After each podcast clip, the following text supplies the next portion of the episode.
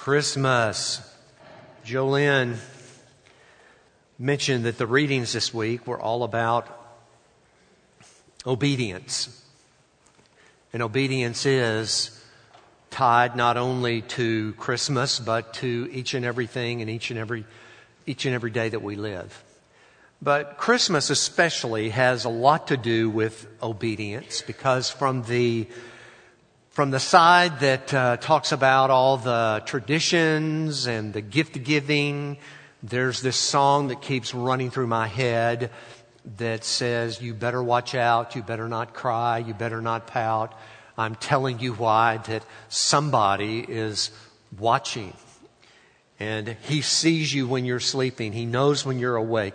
He knows if you've been bad or good, so be it's all about obeying, obeying.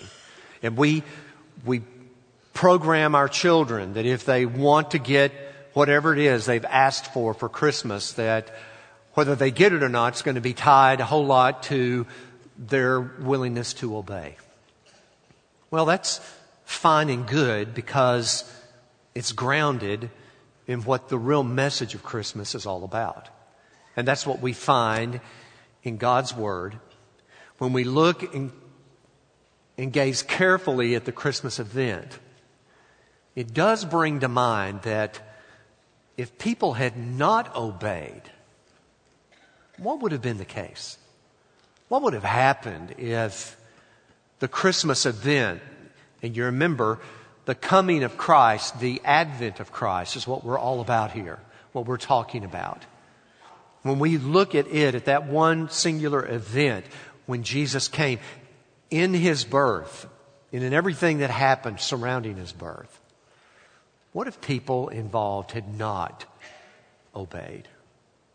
There is a passage in the New Testament. It's in the letter that Paul wrote to the Galatian church.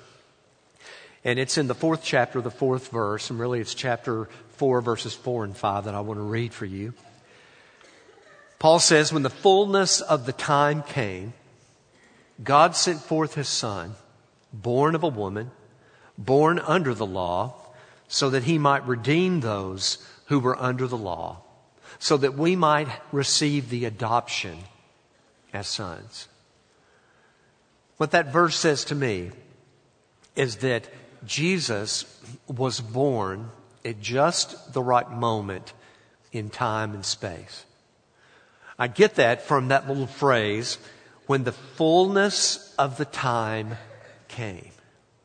That's a direct reference that God waited until the precise moment in his providential viewpoint when the situation in the world, when the environment was just right, when the governments and the people that lived in the world, when everything aligned according to God's providential viewpoint, Jesus was born.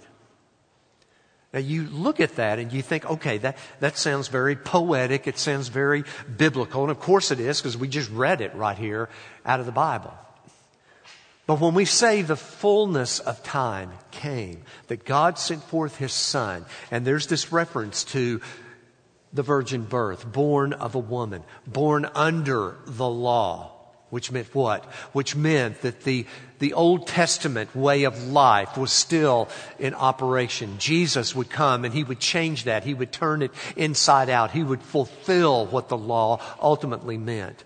And that would affect us, that it would cause us to receive the adoption as sons. A, a very, an incredible phrase to describe God's children for an adopted child in the first century world under Roman rule could never by law be disinherited. Your natural born children, if they disappointed you, you could write them out of the will. But an adopted child was protected throughout life. And so you see, as, as Paul begins to write about the coming of the Christ, he says it happened just at the right moment in time. Now, I go back and look at that and I think, okay, what points to that? Well, you had the Roman Empire that ruled over the known world. The Roman Empire had built a series of roads They had a grid, if you will. And they had a system of travel that, of course, pales in comparison to how we travel and how we get across from point A to point B, how we get from one continent to the other in just a matter of hours. No, it couldn't compare to that. But Jesus was born at a time when travel was, was made possible. When Paul the apostle, when missionaries, the first century church, when they could go out and they could, they could go from one place to the other. It was all because the Roman Empire had built that Roman system. The empire right before the Roman Empire is the Greek culture. Alexander the Great, maybe you've heard his name. What did that man who died way too early in his early 30s, a man who really had no God consciousness at all that we can tell, but what he did have is he had a language that permeated the entire, the entire known world. And even though the Roman Empire brought with it its Latin language and it would become pervasive all across the known world, it was at the time of the birth of Jesus that the Greek language was universal. And so you begin to see that it wasn't just that God picked a date and a time and a place out of the air, but that from the perspective of God, the perspective of spiritual things, Jesus was born at the right moment, at the right time, so that we, 2,000 years removed from those events, give or take a, a few years, we could know all that we need to know to be reconciled with the God who created us, to receive the blessing that Jesus brought to the world. But all of that happened because the people involved were obedient. Consider the following Joseph's obedience. It's found in Matthew 1 18 through 24. Listen to what God's word says. Now, the birth of Jesus Christ was as follows. When his mother Mary had been betrothed to Joseph, before they came together, she was found to be with child by the Holy Spirit. And Joseph, her husband, being a righteous man and not wanting to disgrace her, planned to send her away secretly. But when he had considered this, behold, an angel of the Lord appeared to him in a dream, saying, Joseph, son of David, do not be afraid to take Mary as your wife, for the child who has been conceived in her is of the Holy Spirit. She will bear a son. You shall call his name Jesus, for he will save his people from their sins. Now all this took place to fulfill what was spoken by the Lord through the prophet. And the prophet said, this is from Isaiah, Behold, the virgin shall be with child, shall bear a son. They shall call his name Emmanuel, which translated means God with us. Joseph awoke from his sleep and did as the angel of the Lord commanded him and took Mary as his wife. Folks, Joseph obeyed. Now the question is, what if Joseph had refused to accept Mary? Now, in all those verses we read, uh, just to cut right to the chase. Not that the writer is beating around the bush, but he's talking in terms that may sound a little strange to us. But the bottom line is Joseph and Mary were intended to marry and Joseph had proposed to Mary. But before that marriage could be finalized and could be seen in society as being legal and correct, Mary found herself to be with child. And we know that the miracle of the birth of Jesus found in the conception by the Holy Spirit, taught all the way through Scripture. And all that that means, let's just put that aside for the moment and just say it like this.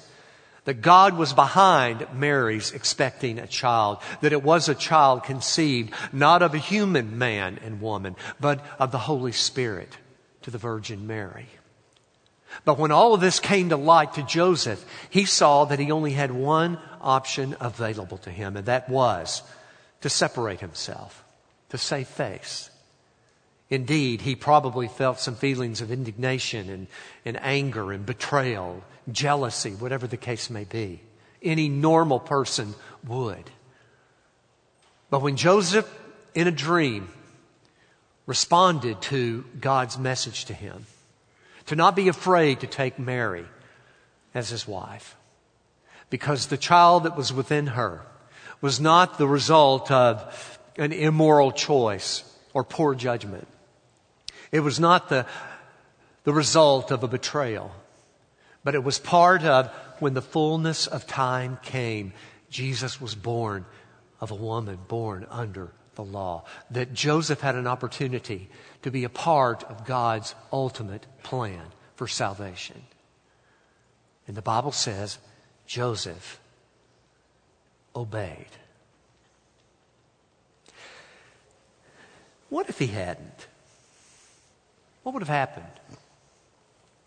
Well, you can paint it any way you want to. You can conjecture, you can uh, forecast, you can do a little role play, you can armchair quarterback the situation all you want to. But it would have been an upsetting set of circumstances if Joseph had not obeyed. The fact that he swallowed his pride and went along with the fact that Mary was expecting his child, allowed her to save face, allowed the community to focus on, eh, with anticipation, the birth of a new life. And it simply reminds me that in our day and time, how many times are we called to obey? You could probably lift your hand and say, well, any given day, I am given the opportunity to obey God in several different ways. You might be able to go back and trace some things in your life and some situations in your own past, in your own life, where you faced a difficult decision and after understanding that you wanted to do this, but after prayer and counsel and perhaps reading God's Word, you became convicted that God was asking you to follow through with whatever was going on and to obey. And many times that probably could have been in a tough situation. You know, it's easy to obey when it makes you look good. It's easy to obey when it doesn't cost you anything. It's easy to obey when everything's lined up to make you the hero by the choice you make. But there are times, my friends, when living the Christ life, when following the Lord Jesus, when obedience will come with a high cost, when obedience will be inconvenient, when the choice that you know needs to be made is a hard choice. But it's the choice that, when made and when we follow through with obedience, becomes part of the fullness of the time in which we live. Well, look at Joseph's continued obedience. I mean, he was asked to pay a pretty stiff price here. He was asked to step out and do something that went totally against sociology, totally against good manners, totally against what you would expect. I mean, he had every right to turn away and to put Mary aside, but he didn't. But that isn't where Joseph's obedience stopped. Matthew chapter 2, verses 13 and 14. It's talking about those kings, three of them. Though the Bible does not specify there were three, we just simply think there were three because they brought gifts of gold, frankincense, and myrrh. They're called magi, which is a very fancy term for a very learned, scholarly, wise, well traveled individual. But after they left, it says, when they had gone, and they refers to the Magi, those kings, behold, an angel of the Lord appeared to Joseph in a dream and said, Get up, take the child and his mother, and flee to Egypt, and remain there until I tell you. For Herod is going to search for the child to destroy him. So Joseph got up, took the child and his mother, while it was still night and left for Egypt. What if Joseph concluded he was too tired to run? Once again, you could easily think from Joseph's point of view Okay, Lord, you already asked me to obey in a very sensitive issue, and I did. But isn't that obedience enough to ask of one person? Isn't that obedience enough to consider that you'd pass along something else for someone else to do?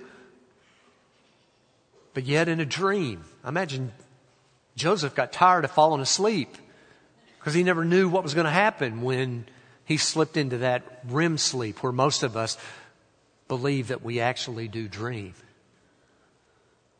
But this was a godly vision, a godly dream, and a command for Joseph to take Mary and take the child and to flee to Egypt, which was quite a distance in that day and time. And yet he obeyed. But what if he didn't? Once again, what if he had chosen to stay in the comfort of the land that he knew so well? Well, once again, we can conjecture, we can pretend, we can draw all kinds of scenarios and come up with all kinds of situations, and we could take a vote and determine which one is the most logical, which one makes the least amount of sense.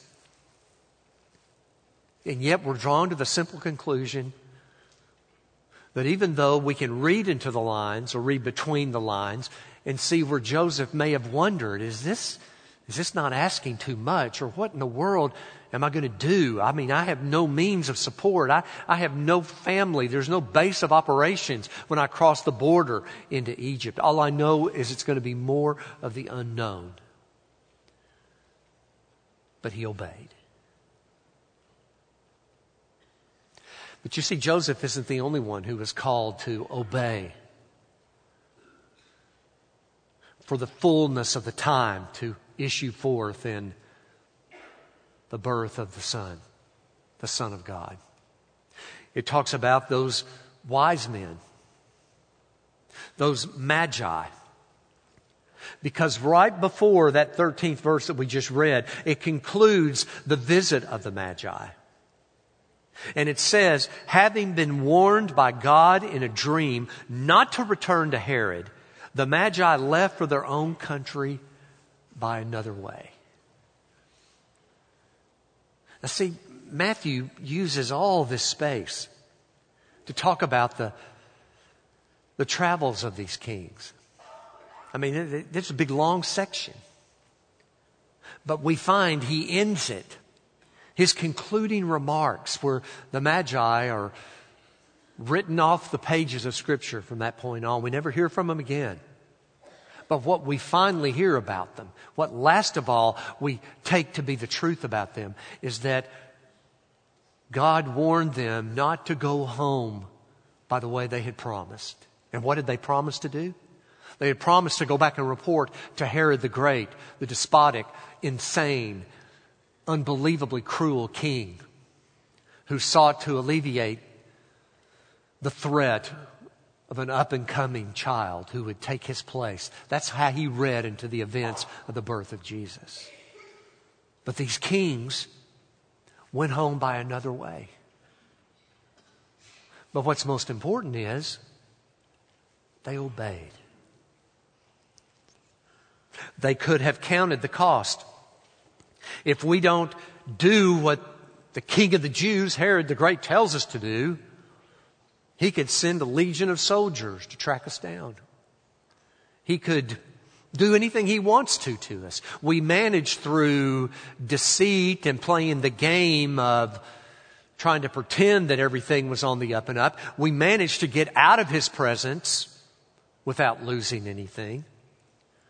But it was on the promise that we would come back to him and report the whereabouts, the longitude and latitude, exact place where this child was. But yet they obeyed when God appealed to them in a dream to go home by another way.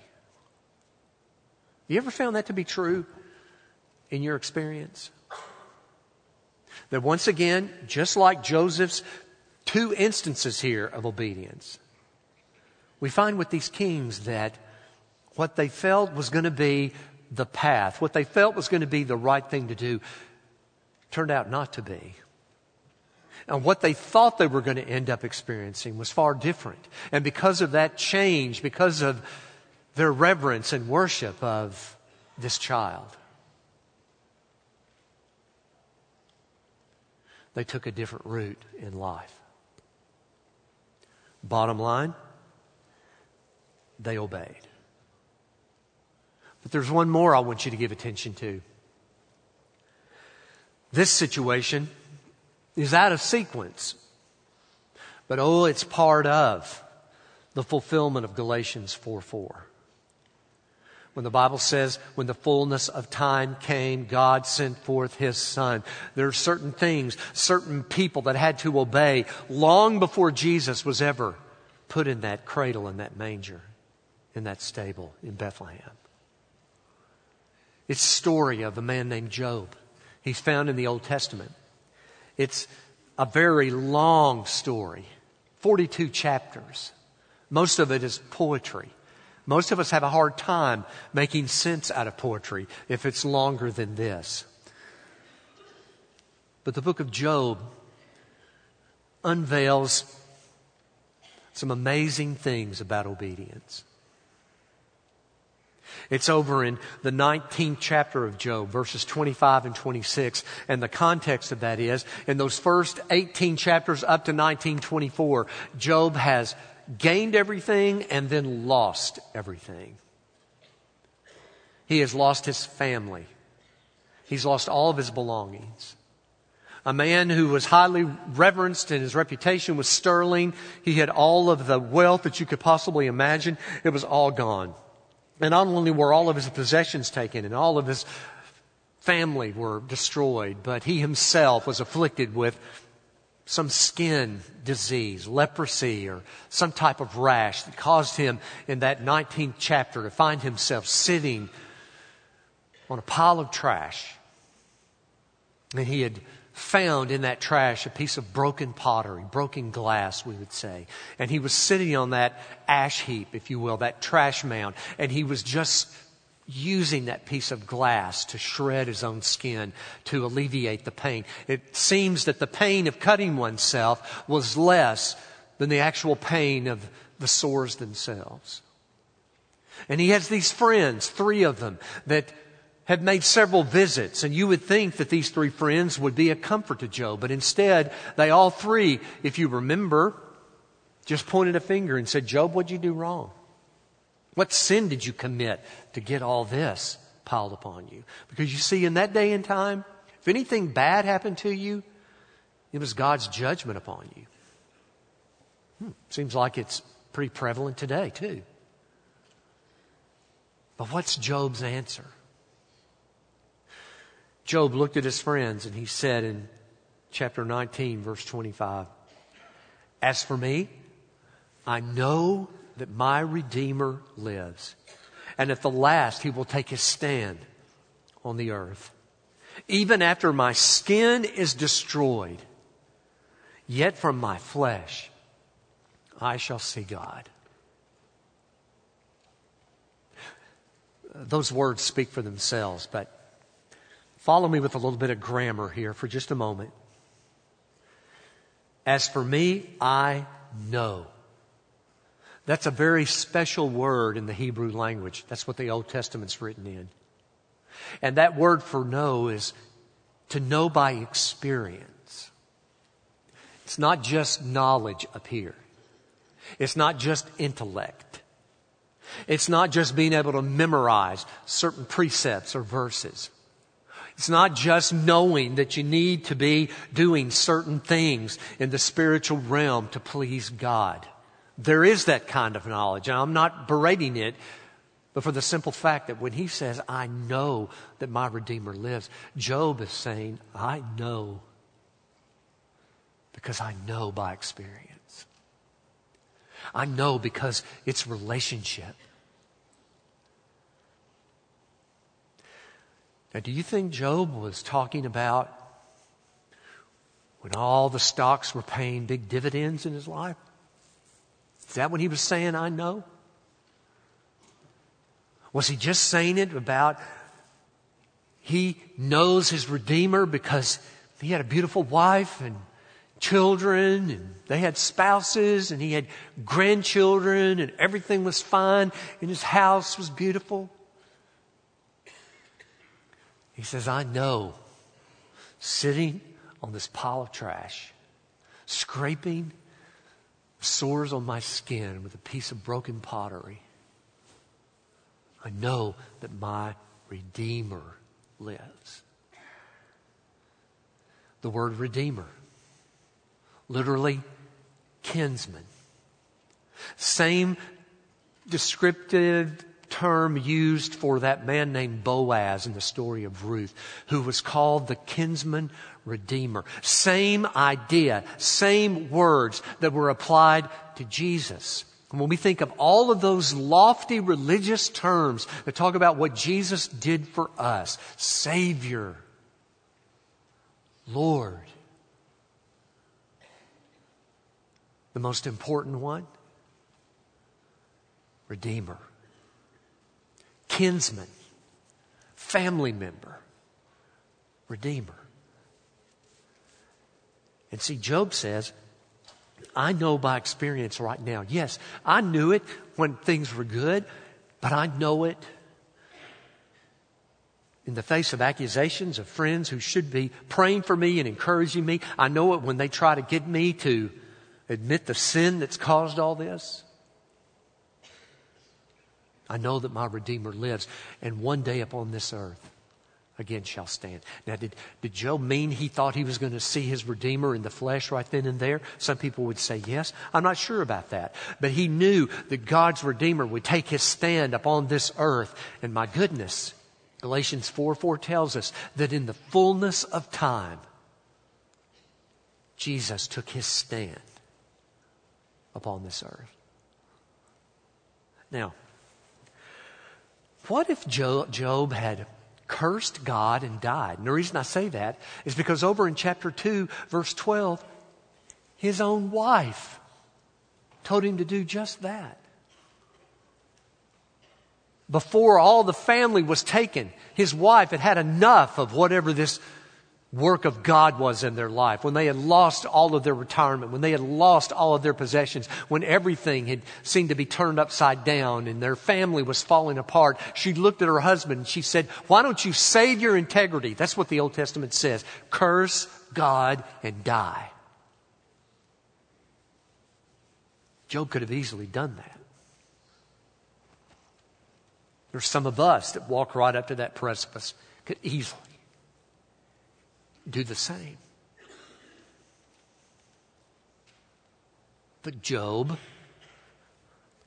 obeyed. He didn't curse God and die.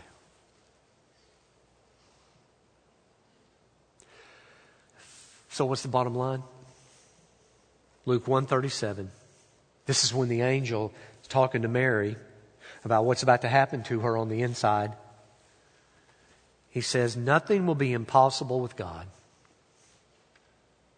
Now, see, the whole point is if Joseph had disobeyed, if the wise men had disobeyed, if Job had disobeyed, Christmas would have still happened.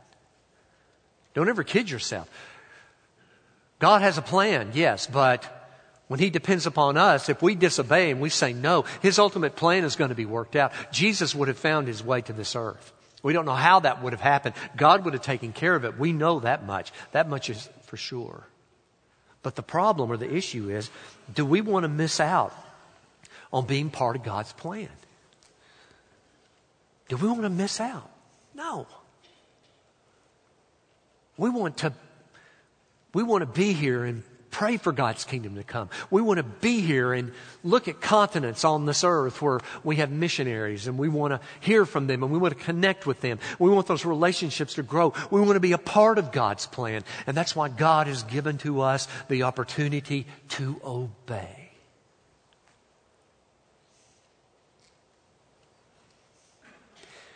When the fullness of time came, Jesus was born. And we're blessed to be a part of it. Father, thank you for this day. Thank you for the opportunity to gather here, call upon your name, to pray. to know that you love us, to know that you're at work. It's in Christ's name we offer our prayer. Amen. We wrap up this hour as we always do. We call it a time of commitment, a hymn of invitation. Not every church does it this way, but we do because my view is simply this that when God speaks, we are given an opportunity to respond, and that time of response for us is now. Every time we gather, every time we are here, we should have an opportunity to make a choice. So, we're going to have ministers and, sta- and ministers and deacons standing down here to receive any who would come. I know it looks a little daunting, but this orchestra stuff it won't bite you. And there's an aisle here, there's an aisle on the side. Just use those, and there'll be ministers there to greet you. But it could be that there's someone here today, you've never said yes to Jesus. He's not your Lord and Savior. You can obey. You can receive Him into your life. It's a spiritual choice. We wait for you to come as God leads. Maybe you're here and you know the Lord, just never told anyone, never professed your faith in the Lord Jesus Christ. We invite you to do that today because it's a step of obedience. Maybe you need a church to call your own and you feel God is leading you to join our church. We're not the only church around here. Great churches all around. Find where it is God wants to lead you and plug in. Had a gentleman stop me right out here about an hour ago. He came in and he came back to me and he said, Stephen, he said, I got up this morning and realized for the first time in my life, I belong to a church family. I said, that's good. Because that's what we're supposed to be. So if that's what you want for your life, if God's leading you, how do you join a church like ours? You come forward. And then to obey or not to obey, that's the question? Yes, it is. So maybe right there where you are, a public decision is not what you're going to make today. Doesn't mean you're not going to a choice. Because you can walk out of here committed to obedience or you can walk out of here the way you came in disobedient, and wondering where you're going to turn next. Doesn't have to be that way. Make your choice and make it now. That's our invitation. We stand together as we sing. We wait for you in the front. Won't you step out right now?